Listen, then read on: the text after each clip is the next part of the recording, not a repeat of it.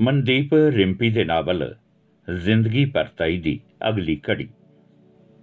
ਗੁਰਸੀਰਤ ਨੂੰ ਜਦੋਂ ਬੇਬੇ ਦੀ ਮੌਤ ਬਾਰੇ ਪਤਾ ਲੱਗਿਆ ਤਾਂ ਉਹ ਵੀ ਸਕੂਲ ਦੇ ਸਾਰੇ ਸਟਾਫ ਨਾਲ ਮੇਰੇ ਘਰ ਅਫਸੋਸ ਲਈ ਆਇਆ। ਉਹਨੂੰ ਮੇਰਾ ਦੁੱਖ ਆਪਣਾ ਦੁੱਖ ਲੱਗਿਆ ਕਿਉਂਕਿ ਉਹ ਵੀ ਆਪਣੀ ਬਿਮਾਰ ਮਾਂ ਦੇ ਸਿਰ ਤੇ ਆਪਣੀ ਜ਼ਿੰਦਗੀ ਗੁਜ਼ਾਰ ਰਿਹਾ ਸੀ। ਉਹਦੀ ਮਾਂ ਦੀ ਮਮਤਾ ਤੜਫਦੀ ਪੁੱਤ ਦਾ ਘਰ ਵਸਦਾ ਵੇਖਣ ਲਈ ਆਰਤੀ ਮੈਡਮ ਦੱਸਦੇ, ਜਦੋਂ ਵੀ ਕਿਧਰੇ ਰਿਸ਼ਤੇ ਦੀ ਗੱਲ ਤੁਰਦੀ ਤਾਂ ਕੋਈ ਨਾ ਕੋਈ ਅੜਚਣ ਮੂੰਹ ਚੱਕ ਖੜੀ ਹੋ ਜਾਂਦੀ। ਗੁਰਸੀਰਤ ਨੂੰ ਸ਼ੁਰੂ ਤੋਂ ਹੀ ਮੇਰੇ ਨਾਲ ਹਮਦਰਦੀ ਸੀ। ਜਗਤਾਰ ਮਾਸਟਰ ਜੀ ਤੇ ਆਰਤੀ ਮੈਡਮ ਅਕਸਰ ਮੇਰੇ ਬਾਰੇ ਗੱਲਾਂ ਕਰਦੇ ਰਹਿੰਦੇ ਕਿ ਕਿਵੇਂ ਮੈਂ ਆਪਣੀ ਭੈਣ ਭਰਾਵਾਂ ਦੀ ਜ਼ਿੰਦਗੀ ਬਣਾਉਣ ਲਈ ਆਪਣੀ ਜ਼ਿੰਦਗੀ ਉਹਨਾਂ ਦੇ ਲਈ ਖਿਲਾ ਦਿੱਤੀ।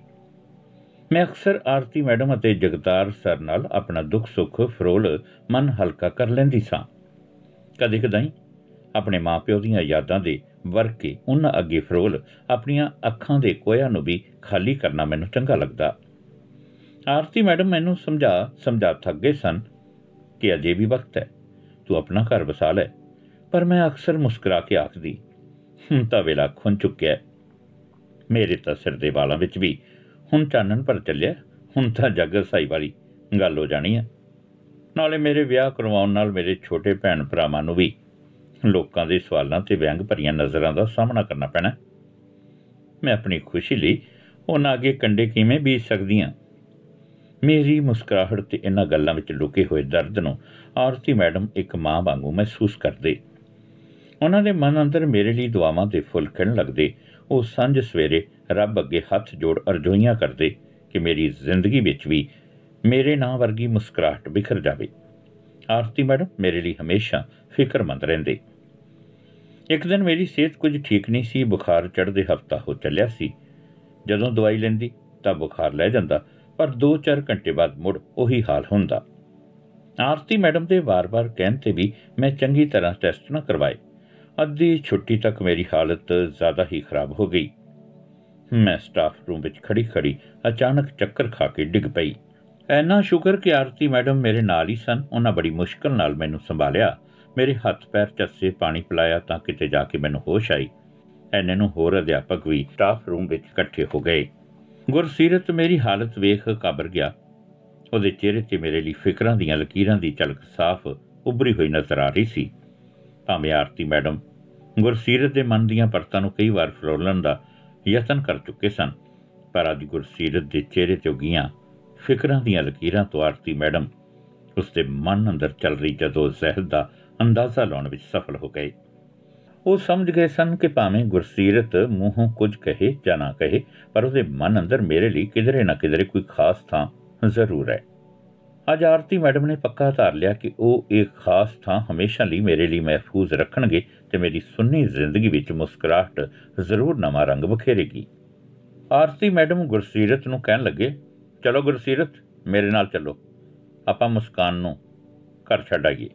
ਮੈਂ ਨਾ ਲੁਕਰ ਕਰਨ ਲੱਗੀ ਤੇ ਆਖਿਆ, ਮੈਂ ਖੁਦ ਚਲੀ ਜਾਵਾਂਗੀ। ਆਰਤੀ ਮੈਡਮ ਮੰਨਣ ਵਾਲਿਆਂ ਤੋਂ ਕਿੱਥੇ? ਕਹਿਣ ਲੱਗੇ, ਨਹੀਂ, ਰਸਤੇ ਵਿੱਚ ਕੁਝ ਹੋ ਗਿਆ ਤਾਂ। ਚੁੱਪਚਾਪ ਉੱਠ ਕੇ ਗੱਡੀ 'ਚ ਬੈਠ। ਹੁਣ ਮੈਂ ਹੋਰ ਕੋਈ ਗੱਲ ਨਹੀਂ ਸੁਣਨੀ ਤੇਰੀ? ਪਿਆਰ ਨਾਲ ਦਿੱਤੀਆਂ ਆਰਤੀ ਮੈਡਮ ਦੀਆਂ ਝੜਕਾਂ ਨਾਲ ਮੇਰੇ ਬੁੱਲਾਂ ਤੇ ਮੁਸਕਰਾਹਟ ਚਿਪਕ ਗਈ ਤੇ ਮੈਂ ਚੁੱਪਚਾਪ ਆਰਤੀ ਮੈਡਮ ਨਾਲ ਗੱਡੀ ਵੱਲ ਤੁਰ ਪਈ। ਮੈਨੂੰ ਦੇਖ ਗੁਰਸੀਰਤ ਦੇ ਚਿਹਰੇ ਤੇ ਰੌਣਕ ਦੀ ਦਸਤਕ ਹੋਈ।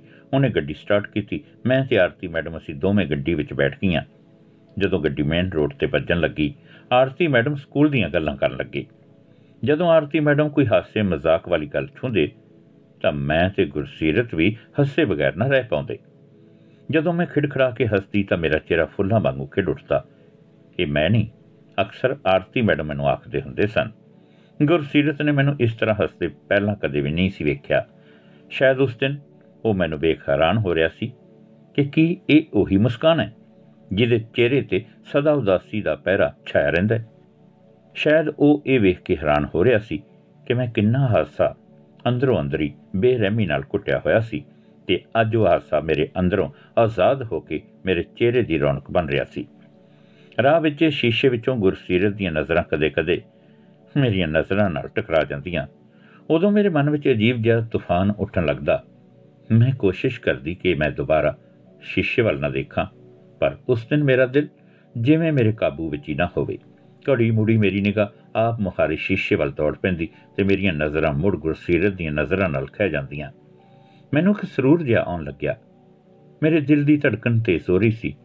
ਮੈਨੂੰ ਇੰਜ ਲੱਗ ਰਿਹਾ ਸੀ ਜਿਵੇਂ ਗੁਰਸੀਰਤ ਮੈਨੂੰ ਬਹੁਤ ਕੁਝ ਕਹਿਣਾ ਚਾਹੁੰਦਾ ਹੈ ਤੇ ਮੈਂ ਉਹ ਸਭ ਕੁਝ ਸੁਣਨਾ ਚਾਹੁੰਦੀ ਸਾਂ, ਪਰ ਅਚਾਨਕ ਹੀ ਆਪਣੀ ਉਮਰ ਦਾ ਖਿਆਲ ਆਉਂਦੇ ਹੋਏ ਮੈਂ ਕੰਬ ਜਾਂਦੀ ਤੇ ਆਪਣੇ ਨਾਲ ਤੁਰਦੇ ਰੁੱਖਾਂ ਨੂੰ ਵੇਖਣ ਲੱਗਦੀ। ਸ਼ਾਇਦ ਆਪਣੇ ਆਪ ਨੂੰ ਇੱਕ ਹੋਰ ਧੋਖਾ ਦੇਣਾ ਚਾਹੁੰਦੀ ਸਾਂ ਕਿ ਮੇਰੇ ਮਨ ਵਿੱਚ ਹੁਣ ਕਿਸੇ ਲਈ ਅਹਿਸਾਸ ਨਹੀਂ ਹੋ ਸਕਦੇ। ਇੱਕ ਵਾਰ ਗੁਰਸੀਰਤ ਨੇ ਇਸ ਦਿਨ ਦਾ ਜ਼ਿਕਰ ਕਰਦੇ ਹੋਏ ਗੱਲਾਂ-ਗੱਲਾਂ ਵਿੱਚ ਆਖਿਆ ਵੀ ਸੀ ਕਿ ਇੱਕ ਵਾਰ ਤਾਂ ਮੇਰਾ ਜੀ ਕੀਤਾ ਕਿ ਮੈਂ ਤੁਹਾਨੂੰ ਆਖਾਂ, ਤੁਸੀਂ ਅੱਜ ਹੱਸਦੇ ਹੋਏ ਬਹੁਤ ਸੋਹਣੇ ਲੱਗਦੇ ਹੋ।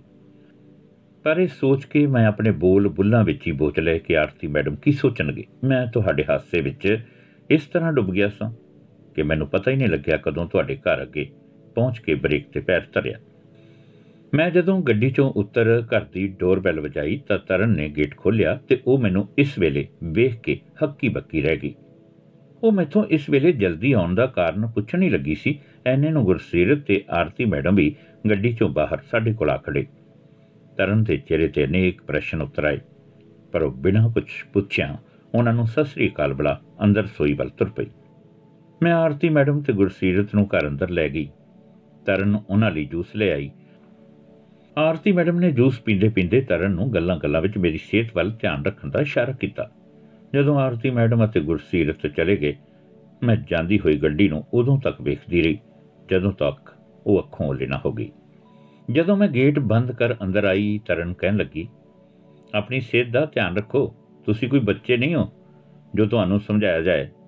ਜੇ ਕੱਲ ਨੂੰ ਤੁਹਾਨੂੰ ਕੁਝ ਹੋ ਗਿਆ, ਤਾਂ ਲੋਕਾਂ ਨੇ ਸਾਨੂੰ ਥੁੱਕ-ਥੁੱਕ ਭਰ ਦੇਣਾ ਕਿ ਭਰਾ ਭਰਜਾਈ ਨੇ ਖਿਆਲ ਨਹੀਂ ਰੱਖਿਆ। ਜਾ ਕੇ ਅੱਜ ਹੀ ਆਪਣੇ ਟੈਸਟ ਕਰਵਾਓ। ਤਰਨ ਦੀਆਂ ਗੱਲਾਂ ਦਾ ਬਿਨਾਂ ਕੋਈ ਜਵਾਬ ਦਿੱਤਿਆਂ ਮੈਂ ਆਪਣੇ ਬਿਸਤਰੇ ਤੇ ਜਾ ਪਈ। ਭਾਵੇਂ ਮੈਨੂੰ ਹੁਣ ਤਰਨ ਦੀ ਹਰੇਕ ਗੱਲ ਚੁੱਭਦੀ ਸੀ, ਪਰ ਉਸ ਦਿਨ ਮੈਂ ਤਰਨ ਦੀ ਕਿਸੇ ਵੀ ਗੱਲ ਬਾਰੇ ਨਹੀਂ ਸੀ ਸੋਚਣਾ ਚਾਹੁੰਦੀ।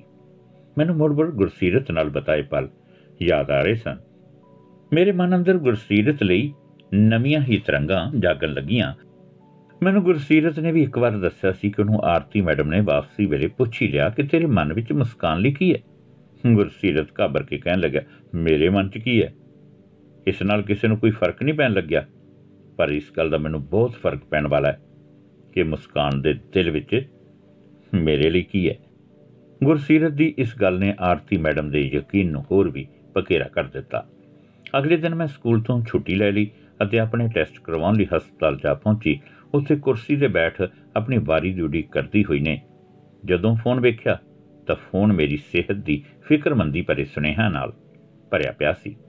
ਮੈਂ ਮੈਸੇਜ ਪੜ੍ਹ ਸਭ ਦਾ ਧੰਨਵਾਦ ਕਰਦੀ ਹੋਈ ਨੇ ਫੋਨ ਪਰਸ ਵਿੱਚ ਪਾ ਲਿਆ ਅਤੇ ਸੋਚਣ ਲੱਗੀ ਕਿ ਸਭ ਨੇ ਮੈਸੇਜ ਰਾਹੀਂ ਮੇਰੀ ਸਿਹਤ ਬਾਰੇ ਪੁੱਛਿਆ ਪਰ ਗੁਰਸੀਰਤ ਨੇ ਮੈਨੂੰ ਮੁੜ ਕੇ ਇੱਕ ਵਾਰ ਵੀ ਨਹੀਂ ਪੁੱਛਿਆ।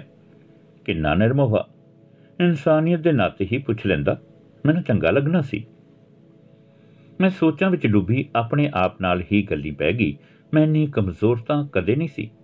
ਅੱਗੇ ਤਾਂ ਕਦੇ ਮੇਰੇ ਮਨ ਵਿੱਚ ਕਿਸੇ ਲਈ ਅਜਿਹੇ ਅਹਿਸਾਸਾਂ ਦੀ ਦਸਤਕ ਨਹੀਂ ਹੋਈ।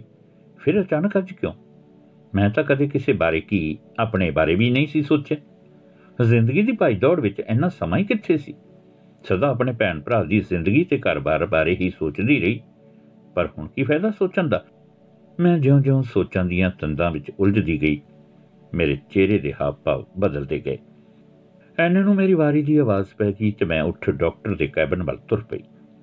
ਹਸਪਤਾਲ ਵਿੱਚ ਟੈਸਟ ਕਰਵਾਉਂਦਿਆਂ ਹੋਇਆਂ ਤਕਰੀਬਨ 1 ਵਜ ਗਿਆ ਤੇ ਮੈਂ 1:30 ਵਜੇ ਘਰ ਪਹੁੰਚ ਗਈ। ਜਦੋਂ ਘਰ ਪਹੁੰਚੀ ਤਰਨ ਦੇ ਮੱਥੇ ਤੇ ਉਭਰੀਆਂ ਹਮੇਸ਼ਾ ਵਰਗੀਆਂ ਤੋੜੀਆਂ ਵੇਖ ਰਸੋਈ ਚੋਂ ਪਾਣੀ ਦਾ ਗਲਾਸ ਲੈ ਆਪਣੇ ਕਮਰੇ ਵੱਲ ਹੋ ਤੁਰੀ। ਬੈੱਡ ਤੇ ਬੈਠ ਮੈਂ ਸਾਰੀਆਂ ਟੈਸਟ ਰਿਪੋਰਟਾਂ ਬੈੱਡ ਤੇ ਢੇਰੀ ਕਰ ਦਿੱਤੀਆਂ। ਮੇਰੀਆਂ ਟੈਸਟ ਰਿਪੋਰਟਾਂ ਭਾਵੇਂ ਠੀਕ ਸਨ, ਪਰ ਫਿਰ ਵੀ ਮੈਂ ਵਾਰ-ਵਾਰ ਰਿਪੋਰਟਾਂ ਪਲਟ-ਪਲਟ ਵੇਖਦੀ ਹੋਈ ਪਤਾ ਨਹੀਂ ਉਹਨਾਂ ਕਾਗਜ਼ਾਂ 'ਚ ਕੀ ਲੱਭਣ ਦੀ ਕੋਸ਼ਿਸ਼ ਕਰ ਰਹੀ ਸਾਂ। ਇੰਜਨਾਂ ਕਾਗਜ਼ਾਂ ਨੂੰ ਫਰੋਲਣ ਤੋਂ ਬਾਅਦ ਮੈਂ ਮੁੜ ਬੈੱਡ ਤੇ ਪੈ ਗਈ ਅਤੇ ਆਪਣੇ ਮਾਂ ਪਿਓ ਨੂੰ ਯਾਦ ਕਰ ਅੱਖਾਂ ਦੇ ਕੋਹਾਂ 'ਚ ਭਰੇ ਹੰਝੂਆਂ ਨੂੰ ਰੁਮਾਲ ਨਾਲ ਸਾਫ਼ ਕਰਨ ਲੱਗੀ ਤੇ ਫਿਰ ਅਚਾਨਕ ਸੋਚਣ ਲੱਗੀ ਕਿ ਜੇ ਅੱਜ ਬੇਬੇ ਜਿਉਂਦੀ ਹੁੰਦੀ ਤਾਂ ਪੁੱਛਦੀ, ਧੀਏ, ਕੀ ਆਇਆ ਟੈਸਟਾਂ 'ਚ? ਰੋਟੀ ਦੀ ਬੁਰਕੀ ਖਾ ਕੇ ਫੇਰ ਦਵਾਈ ਲਵੀਂ? ਖਾਲੀ ਢਿੱਡ ਦਵਾਈ ਅੰਦਰ ਵੱਢ ਕੇ ਰੱਖ ਦਿੰਦੀ ਬੇਬੇ ਕੰਮਦਿਆਂ ਹੱਥਾਂ ਨਾਲ ਜਦੋਂ ਸਿਰ ਪਲੋਸਦੀ ਤਾਂ ਮਾਂ ਪਿਓ ਦਾ ਚੇਤਾ ਭੁੱਲ ਜਾਂਦਾ ਸੀ।